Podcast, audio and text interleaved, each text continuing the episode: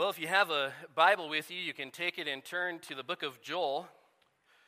Joel chapter 1, as we uh, continue our series through the minor prophets that we are calling the book of the 12. Uh, remember, we're calling it the book of the 12. That was the, that was the way the Hebrews would have referred to this collection of books. We call them the minor prophets.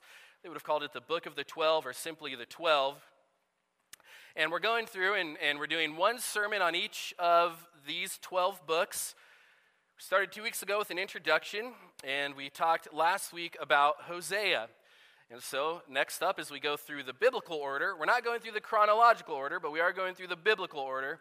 We find ourselves in the book of Joel, three chapters of the book of Joel. And I just want to read a few verses from chapter one. We are gonna we're gonna skip around uh, in uh, a couple different places, but but uh, you can read along with as we jump around. Joel chapter 1, verse 1, it says, The word of the Lord that came to Joel, the son of Pethuel. Verse 2, Hear this, you elders. Give ear, all inhabitants of the land. Has such a thing happened in your days or in the days of your fathers? Tell your children of it, and let your children tell their children, and their children to another generation. What the cutting locust has left, the swarming locust has eaten what the swarming locust left, the hopping locust has eaten. And what the hopping locust left, and the destroying locust has eaten. Verse 5 Awake, you drunkards, and weep, and wail, all you drinkers of wine, because of the sweet of wine, for it is cut off from your mouth. Then jump down to verse 11. Be ashamed, O farmers, tillers of the soil. Wail, O vine dressers, for the wheat and the barley, because of the harvest of the field, has perished. And look at verse 13. Put on sackcloth and lament, O priests. Wail, O ministers of the altar. Go in, pass the night in sackcloth, O ministers of my God, because grain offering and drink offering are withheld from the house of your God. Consecrate a fast, call a solemn assembly, gather all the elders, all the inhabitants of the land, to the house of the Lord your God, and cry out to the Lord. Verse 15 is where we will end. Verse 15 and 16. Alas for the day, for the day of the Lord is near and as destruction from the Almighty it comes. Is not the food cut off before your eyes, joy and glad, gladness from the house of our God? And so sets up for us the book of Joel. And the question is is, is judgment coming? And if it is, who is the judge? Is judgment coming? And if judgment is actually coming, then who is the judge? And Joel is going to answer those questions for us. Now, we read this, but I want to give you the setting of the book. The setting of the book of Joel takes place against the backdrop of a, a, a, massive locust plague that swept through the land, most likely of Judah, the southern tribe. Now, locust plagues actually aren't all that uncommon. As a matter of fact, if you were to go home and you were to Google search locust plague, there's modern day pictures of just the utter destruction of locusts that sweep through, sleep through the, the Middle East, especially. And so he's, he's, Joel is using this real event. So this is a real plague, real locusts uh, doing real damage, and he's using this catastrophe to set up his book and to draw the people in and to call them to repentance because he sees that this locust plague is from God himself as judgment on his people. And so, even as we look at that, in our day, we see natural devastations all the time, especially with all the news. Most recently, I'm sure you're aware of the, the collapse of an apartment building in, in Florida just around Miami. Even to this day, there are several dead and dozens and dozens of people still missing. Totally unexpected, unforeseen. And just like that, uh, natural disasters. We have hurricanes and earthquakes and volcanoes and tornadoes, locust plagues still going on. We have diseases that spread throughout the world even with this, this COVID virus that has spread. It's one of those, sometimes it's like one of those once in a lifetime, even as he said, he said, I mean, has, has anything ever happened? Uh, I mean, have you ever experienced anything like you've experienced in the past two years, even? It reminds us of Luke chapter 13. Remember when, when they came to him and, and they brought Jesus a question about Pilate, and he killed the, killed the, he slaughtered the pig, and the people are in an outrage, and he killed some guys. And, and Jesus says, says this He says, Remember, he says, those 18, this is Luke 13, 4, 4 and 5. He says, Those 18 on whom the tower of Siloam fell and killed them. Here's his question Do you think that they were worse offenders than all the others who lived in Jerusalem? Because the tower fell on them and killed them, those 18 people, do you think they were worse offenders than all the others who lived in Jerusalem? And he says, No, I tell you, but unless you repent, you all likewise, likewise will perish. So, as we get ready to dive into the natural disaster happening in Joel, I think this is a good time for us to pause and say, what is going on with natural disasters? Because there's two extremes. There's one extreme that says, eh, who cares? I'm safe.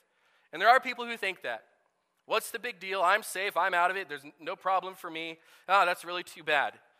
That's one extreme we should avoid. The other extreme is trying to find out a specific sin and try to speak for God. As if to say, well, God judged that city because they recently passed this law that did this thing or something like that. And it may very well be that God might had a specific intention, but we don't know that. So we must listen to Christ. That all natural disasters, whether it's a building falling or any other hurricane or tornado, flood, all natural disasters are a thunderclap of God's mercy. It's a thunderclap. It's like when you hear the thunder, it gets your attention. And that's what Jesus says. He says, when you see things like this happen, look at yourselves and know that you too will also perish unless you come to Christ. Now, judgment, just that word is you know, a hot topic in today's culture. Nobody likes talking about judgment. As a matter of fact, there's a judgment battle going on today. That's what we see in politics. That's what we, that's what we see in universities. That's what we see in our society. It's a constant battle for who has the right to sit as judge. Who has the right to sit and say what goes, what doesn't go? It's a, it's a battle for who gets the right to decide who should be punished, whose way is right, and whose isn't. At least that's part of it. As a matter of fact, there's also a battle raging today that there be less and less judgment on immorality and more judgment on morality, which I think is something that's unique in the time that we're living in. More and more, we're finding that people are saying if you are doing right, if you hold to morality, if you hold to biblical standards, Christian standards, or even just general good, good conscience standards, you should be punished. It's a hate crime or hate speech. All the while, our country exalts immorality. It's become a country where we reward evil and we punish good. As the message of God's standards are more and more seen as evil and hateful, with immorality running rampant in our country, we should know that that won't last forever. God will not let it last forever. And He won't bring about this change by a different president or new Congress members or new laws in a society, God will bring this sort of thinking to an end by himself. And it'll be in the last day. We read there in verse 15, we said, Alas, for the day of the Lord is near. That's the theme of this book, the day of the Lord. You might be asking, What is the day of the Lord? Well, I have a definition for you on the screen. What is the day of the Lord? It is a time of divine intervention into the affairs of man where God pours out his judgment on the wicked and rescues his people. I'll read that again. It is a time of divine intervention into the affairs of man where God pours out his judgment on the wicked and rescues his people. That's what the book of Joel is all about. And again, it's set against the backdrop of this locust plague. so this morning, as we look at the book of Joel, I want to see three facts about God's judgment. The title of this message is Fact Check God's Judgment. Is it true? Is it real? Is it happening? What's it look like? And Joel gives us three facts about God's judgment. Number one, number one, look around. God's judgment is foreshadowed. Look around. God's judgment is foreshadowed. And we already talked about this a little bit in the introduction. So I want you to uh, notice the people he calls to give attention here. he first, and we read this in our opening, he first starts with the elders. These are the, the older people in the society. These are the people who have some years on them because he's asking them, has anything like this ever happened before? And it's the older people that will be able to say, you know, in all my years of living, I've never seen anything this bad. And I've heard many people say that even with this, with this, uh, with this coronavirus going around and the loss of so many jobs and the shutdown of society. It's just a lot of people are saying, man, I've, I've never seen anything like it. And so Joel is calling attention to the older ones, and he's, and he's telling them, he's saying, hey, listen up. I want you to listen. They should be able to confirm the uniqueness of what was happening. Plague of locusts had, in, in verse 4, you have all these different locusts the cutting locusts, the swarming locusts, the hopping locusts, the destroying locusts. Some commentators take this as the different stages of a locust's life whatever, but the main idea is it's a bunch of locusts eating all their food, ravaging the nation, bringing the tree down to its, to even taking off the bark off of a tree. And this was the type of event. Notice what he says. He says, You should talk about it. Talk about it. He says, Tell it to your children, and let their children tell their children, and let their children, their children tell the next generation about all these things. But what is Joel, let's ask this question. What is Joel really telling them to talk about? You think Joel simply has the idea that he wants them to pass down the event? I don't think so.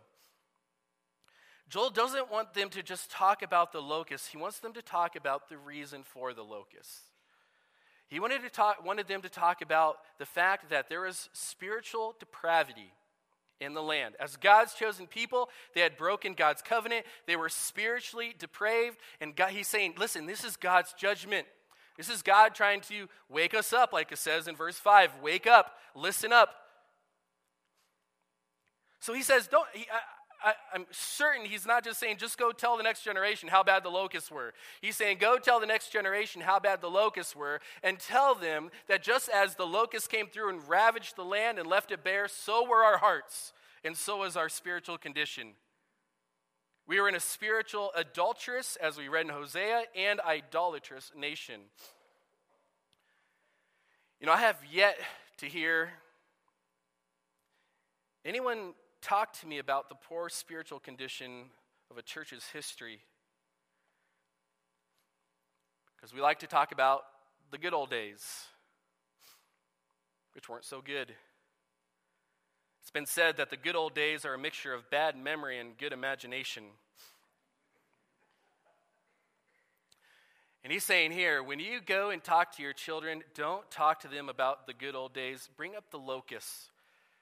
And this is something even uh, reiterated in Psalm 78. Notice what the psalmist says. He says, he says we'll, we'll not hide them from, we're not going to hide them from our children, the, and we're going to tell the next generation the glorious deeds of the Lord and his might and the wonders that he has done. Then notice, notice what he says here. This is in verse 8. He says, and that they should not be like their fathers, a stubborn and rebellious generation, a generation whose heart was not steadfast, whose spirit was not faithful to God. So the psalmist here is saying, when we go and tell our children, we're going to tell them how great God is. And we're going to remind our children, don't be like your fathers. A generation that was stubborn. And so when Joel is saying, go tell the next generation, you tell the next generation, don't be like your fathers. They were stubborn and rebellious. They, had, they didn't have a steadfast heart to God. Their spirit wasn't faithful to God.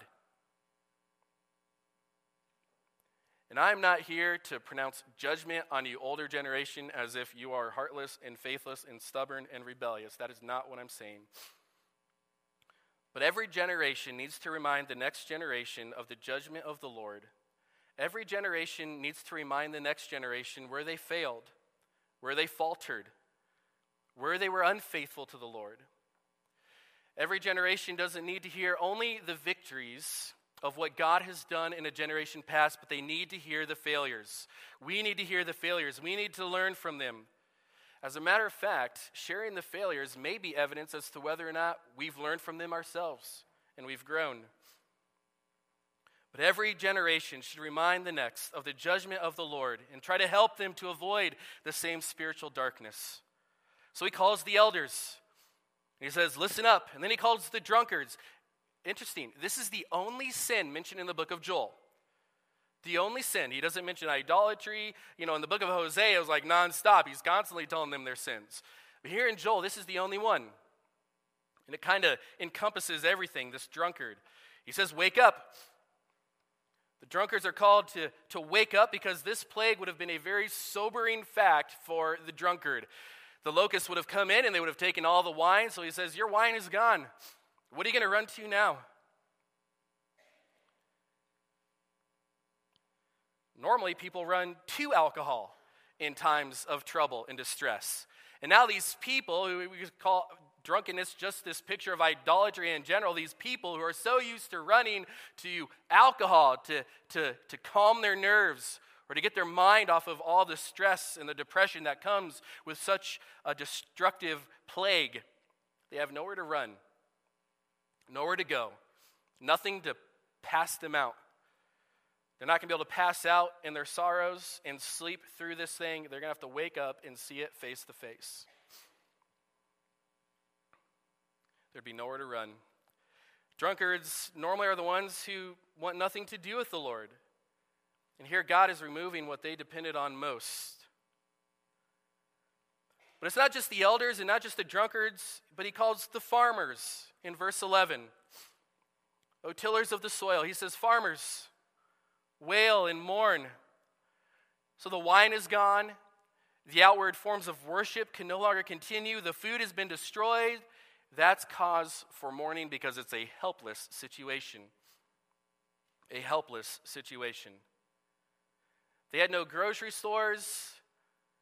They had no shipping containers of food to be shipped in. All their food. You walked out the door, you looked at the fields, there was your food for you, your family, for the nation and it was all gone. The locusts had stripped it all away.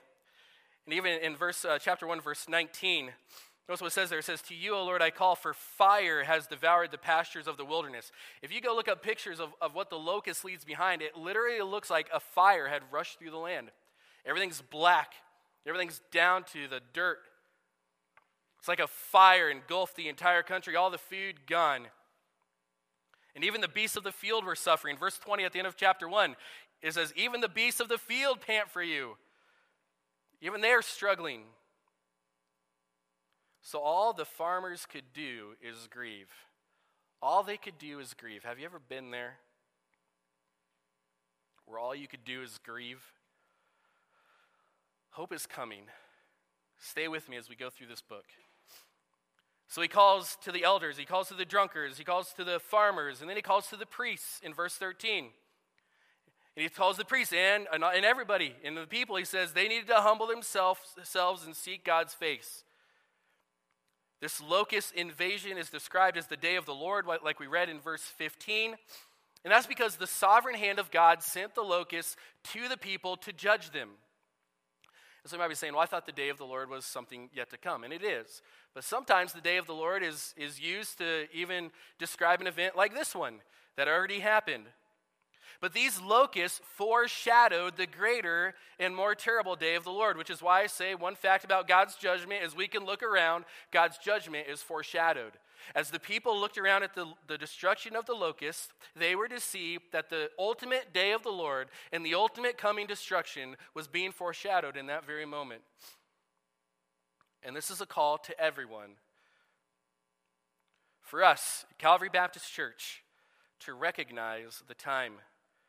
Romans 1 says the judgment of God is poured out on a nation by God giving them up to all sorts of sexual perversions with homosexuality and every other perversion that comes with it. And at the end of Romans chapter 1, it says, God gave them up, and it says they became filled with all manner of unrighteousness, evil, covetousness, malice. They are full of envy, murder, strife, deceit, maliciousness. They are gossips, slanderers, haters of God, insolent, haughty, boastful, inventors of evil, disobedient to parents, foolish, faithless, heartless, ruthless. Though they know God's righteous decree that those who practice such things deserve to die, they not only do them, but give approval to those who practice them. It's time to recognize the time. I want to encourage you in two ways before we move on to our next point. Is one, as you interpret this world, don't leave God out. As you interpret this world, don't leave God out. Creation is groaning, and it's growing in the pains of childbirth, Romans chapter 8. It's longing for redemption. Until then, creation, under God's sovereignty, it'll blow with the winds of a hurricane, it'll destroy with the flames of a fire, it'll shake with the earthquakes, it'll destroy, it'll kill, it'll devastate. But don't leave God out of the picture. God's judgments in Scripture are often compared to a flood or earthquake or lightning, even at times. We are always being reminded that God's final judgment is coming. God's final judgment is coming. So when you see those things, don't be heartless, don't be ruthless, but understand that the ultimate day of God's judgment is coming. The American church has tried to Christianize this world and has wound up worldly. Or on the flip side of that, when the, when the Christians, when we try to Christianize this world or Christianize politics or whatever, what happens is either the church becomes really worldly, or the other side is we become so otherworldly that we're no good. We can't leave God out of what's going on in our nation. Even the sins, even the persecution that's coming, we can't leave God out of it. We can't bunker down so deep into politics that we don't ever bump into our unsaved friends and neighbors and share with them the good news of the kingdom of God. We have to be totally dependent on God for everything. We can't be dependent on politics or power or prosperity. And, and, and so many times, all it takes is a natural disaster, doesn't it, to remind us of how fleeting this world is. But we have a strong and sure and steady anchor in our loving Father. So, number one, when it comes to God's judgment, look around. God's judgment, his ultimate judgment, is being foreshadowed. Number two, the second fact about God's judgment look in. God's judgment can be removed from you. This is in chapter 2. We're not going to take all the time to read through all of this, but this is chapter 2, verses 1 through 27. Now, at this point, some commentators think when you get into this, are, is, is, is Joel now moving into referring to an actual army and is no longer talking about the locusts, or is he still talking about the locusts? It doesn't matter which one you land on that. Uh, you know, whether it's the Assyrian Empire or whether it's a it's a it's a army, a literal army of humans, but they're still being described as locusts. Either way, it doesn't matter. As much as we understand this text, because either way, judgment was there and more serious judgment was coming. And so he says in verse chapter 2 verse 1, blow the trumpet, sound an alarm. Sound an alarm. It's high time for Christian Christians in the church to sound an alarm in our homes and in our churches.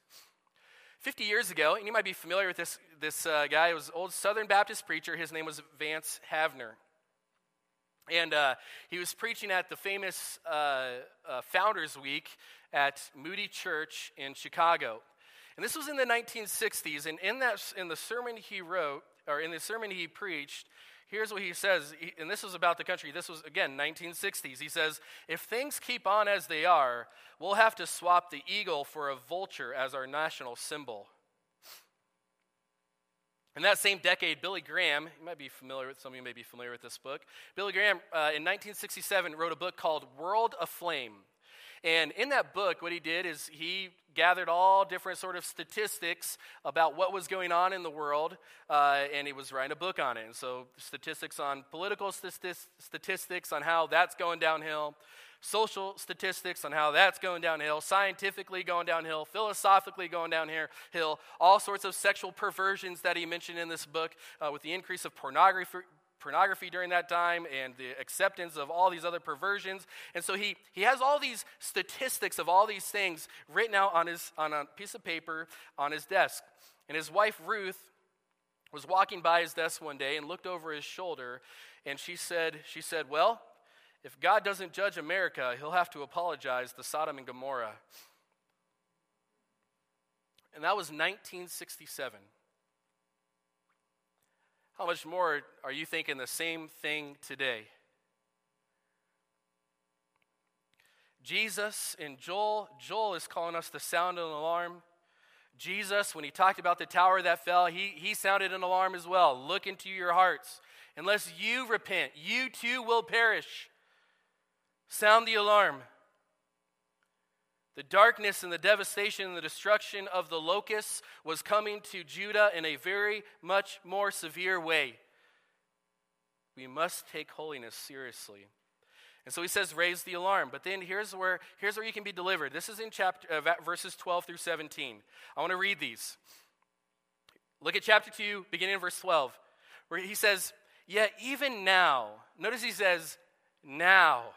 Yet even now, declares the Lord, return to me with all your heart, with fasting, with weeping, with mourning. Those are the evidences of a broken heart.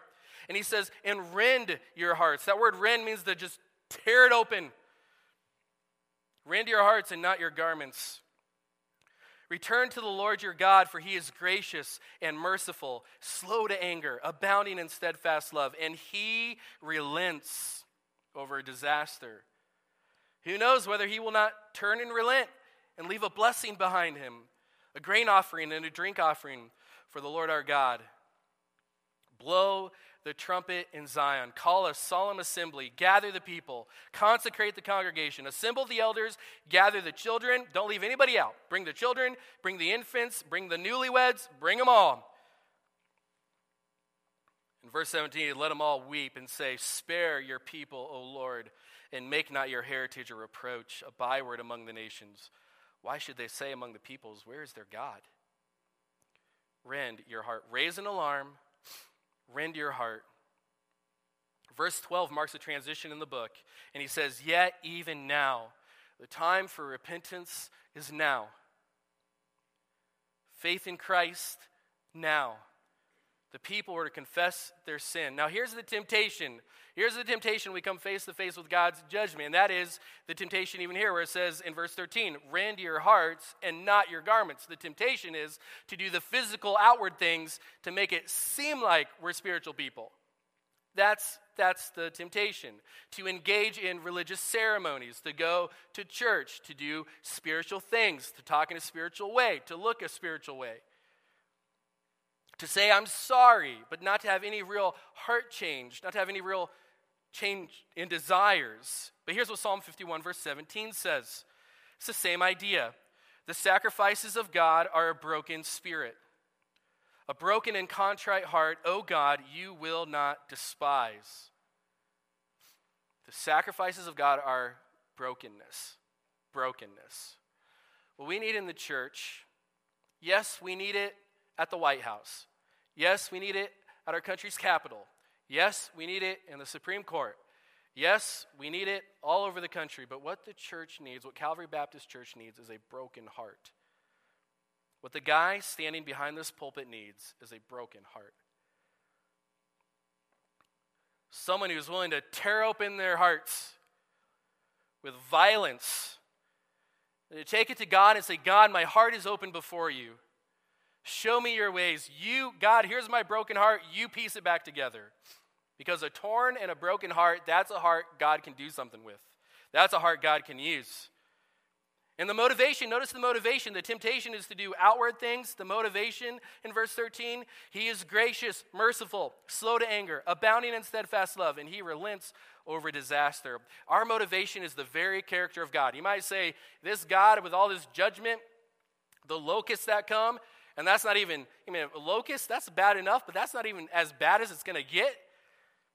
And we might say, man, there's no way I'm going to that sort of God.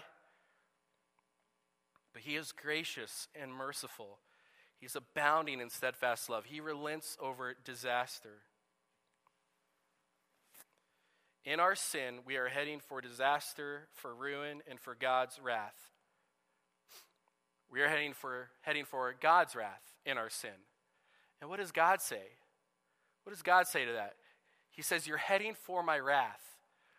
Come here. He says, Come to me. I won't turn you away. I already know you're a sinner. I already know your failures. I know your regrets. I already know your shame. Come to me. If you come to me by faith in Jesus Christ, you died on the cross and rose again for your sin. I will deliver you. That's what he's saying to you. Why wait? Even now. Why wait? Why wait to come to Christ? I'm not asking you why wait to become a church member. I'm not asking if you are a church member or not a church member. I'm asking, do you know Christ? Have you been delivered from the wrath of God through God's provision, who is Jesus Christ? Remember, he, he, we read there in, in verse 16, he says to get everybody together. This isn't just for one guy, a few people. You go call, go get the people in the nursery, bring them here. Get the pastors, bring them here. Bring the newlyweds, bring them here. Get, ev- get the children, bring them here. Everybody get together now. Everybody get involved. It was time to return to the Lord. Warren Wiersbe, when he comments on this passage, he says, The nation had to choose between revival getting right with God, or reproach, robbing God of glory. End quote. And that's our choice. Even at Calvary Baptist Church in 2021, that's our choice. Between revi- revival and getting right with God through broken and humble submission, or reproach, where we, we continue to rob God of glory. And I can just imagine Joel bringing, and the priest bringing everybody together and giving this message and saying, Well, how about it? How about, how about it? What will it be, you elderly? What's it going to be, children? What's it going to be, newlyweds? What's it going to be, pastors? Get right with God or continue to rob him of glory? And God says, Return, come to me. And then in verses 18 through 27, he says, Raise the alarm in the first few verses there. And then he says, Rend your hearts. And then he says, Now rest in my promises. Verse 18, 19, the Lord said to his people, Behold, I am sending you grain. That'd have been good. I'm sending you grain. It's like how excited America would have been a year ago when I'm sending you toilet paper. It's like, yes, it's here. Okay, that wasn't in my notes. I could have left that one out, but we're going. Uh, you know, I'm sending you what you're, you're missing your food, your wine, your oil. You're going to be satisfied. You're going to be satisfied. God says, Rest in my promises. Joel looks beyond the judgment to the time when God will totally restore all things. Because just as sure as God's judgment is coming, so also is his restoration. And so, all the people, if you were to continue to read through this, all the people, all the plants, all the trees, everything, they're going to rejoice. Because it's as if the world is God's garden again. Just like in Genesis chapter 1 in the Garden of Eden. It's like it's His again. God's like, I'm going to remove the stench. Verse 20, I'm going to remove the stench and the foul smell. Because I'm going to do great things. and then perhaps one of the greatest verses in the whole book is found in verse 25 of chapter 2. One of the great promises of this book, where God says, I will restore to you the years that the swarming locust has eaten. What a promise. I will restore to you the years that the eating, swarming locust has eaten. It's going to be on the screen. I want, to, I want you to look at what Charles Spurgeon says about this verse. He says, You cannot have back your time. But there is a strange and wonderful way in which God can give back to you the wasted blessings, the unripened fruits over which you've mourned. It is a pity that they should have been locust eaten by your folly and negligence, but if they have been so, be not hopeless concerning them.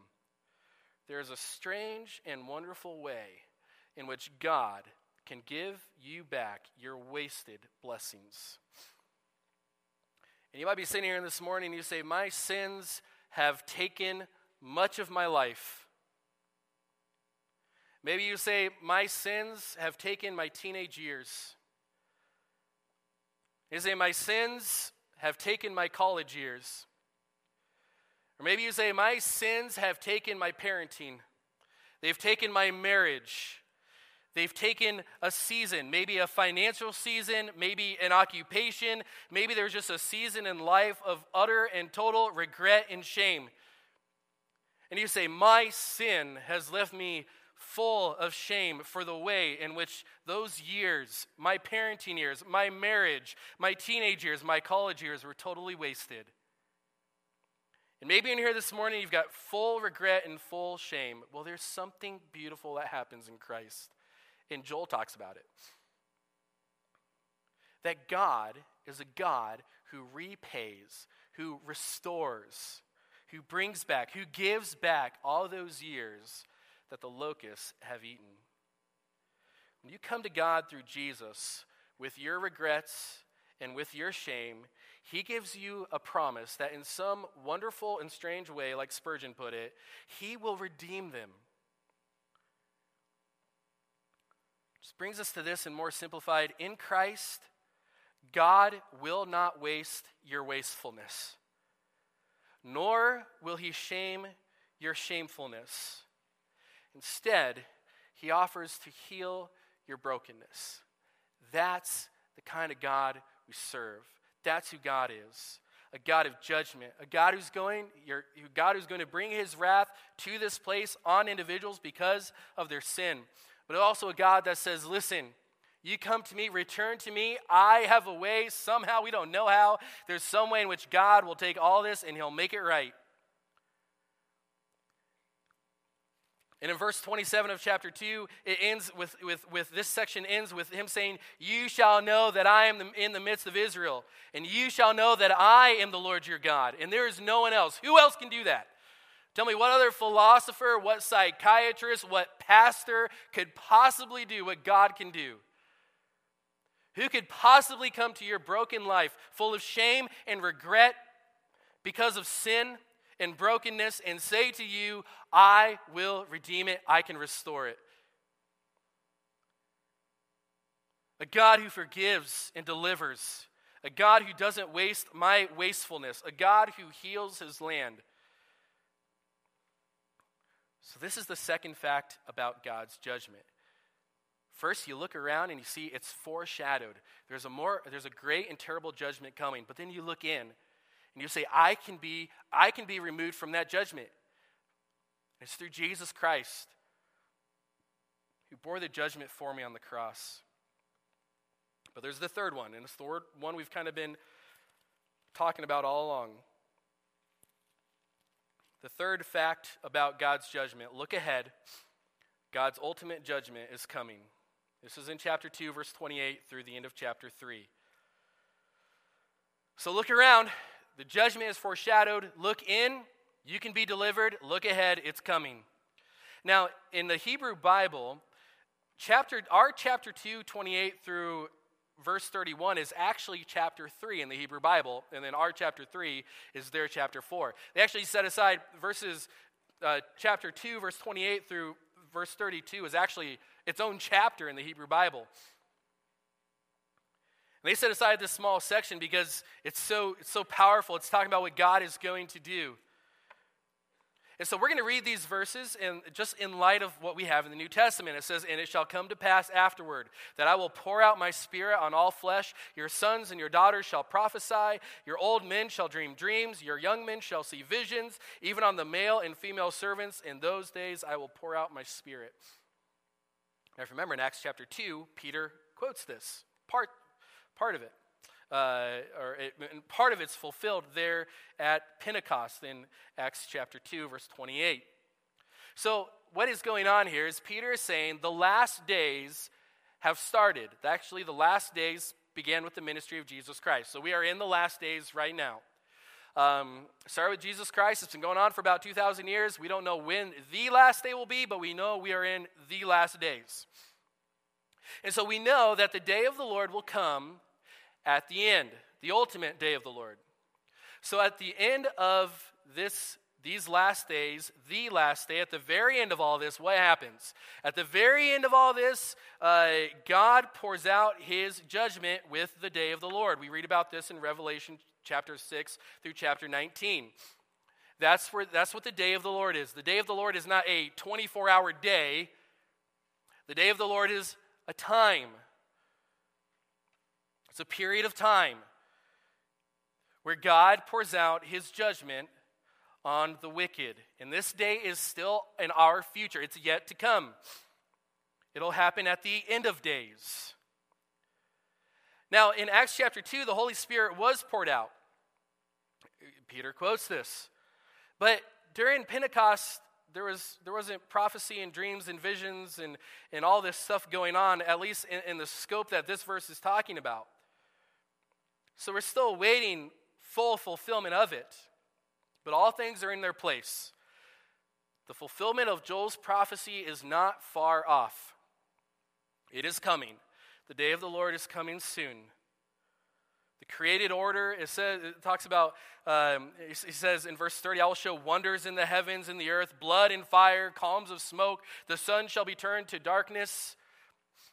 Like even the, the, the, the cosmos is going to react to God's presence. Now, I know every time a blood moon comes around, people like to pull up this verse. Don't fall for it, okay? This, I, I don't know if God if there's like, you know, 24 blood moons before the end of the world, I don't know. Or, you know, if there's like four blood moons within, was it back in 2016? Was it that when everybody was really going crazy because there was a blood moon that was happening within four years or something like that and has something to do with Israel? And, you know, this verse is being plastered all over Facebook and people are sharing it like, oh my goodness, it's here. You know, it's not. It's not. It's not here until God says it's here. So if you see a blood moon or an eclipse, you can relax. Okay, the time to get all excited is when you, when you see Jesus in the clouds, okay? Not when you see an eclipse in the clouds. When you see Jesus in the clouds, that's the time to get excited because that's when he'll come and take us home. But if you see a blood moon or an eclipse, let's move on. it's coming. It's coming. And we should stop here and just also acknowledge the fact that we talk about the priesthood of all believers, that is, all believers individually have direct access to God, but we need to talk about the prophethood of believers. And I'm not saying all believers, uh, especially today, that they can prophesy what's coming, but the prophethood of believers, what I mean by that is that all of us have the Holy Spirit, which means we have the equipage and the obligation to bear witness to our generation that the day of the Lord is coming. So, no, you're not a prophet in that you're going to receive direct revelation from God or visions. That's not going to happen. You're not going to be able to tell the future or anything like that. That's not what's going on. But prophet, in the sense, is if you're a follower of Jesus Christ, you have the obligation and the equipage of the Holy Spirit to tell your generation that the day of the Lord is coming and that the only escape will be through Jesus Christ. Notice here as we begin to wrap this up, chapter 3, verse 14. Multitude, multitudes in the valley of decision. Verse 12 talks about the nations stirring themselves up and coming to the valley of Jehoshaphat. Many link this to the Battle of Armageddon that happens at the end of the age. We won't get too much into that. But just know there's coming a time where all the nations, still future, this is still future, all the nations are going to gather against God and want to destroy God, Jesus Christ, and Jerusalem.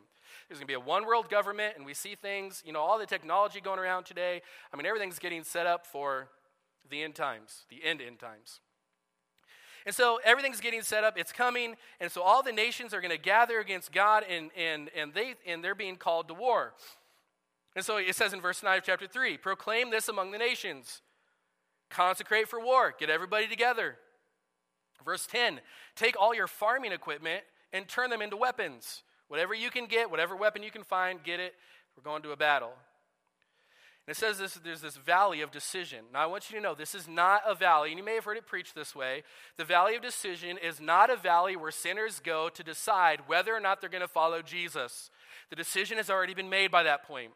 The valley of decision is the valley in which God fulfills the decision to judge all those who have come against him, to pour out his wrath on all those who reject Christ its purpose, the ultimate day of the Lord. Its timing is imminent, its purpose is judgment, but this all ends at the end of verses 17 through 21. It all ends with blessing for God's people. This all ends with every soul knowing who God is. Every soul, whether heaven or hell, will know who God is. But this ends with those who have trusted in Christ. It ends with eternal blessings. And that's what God offers. He offers life and rescue through His Son, Jesus Christ, so you don't end up on the wrong side of this battle. God is saying, where there was once devastation and destruction and pain and sorrow and death, it's all gone. Verse 18 says, The mountains are going to drip sweet wine, the hills are going to flow with milk. The stream, the stream beds of Judah, they're going to overflow with water.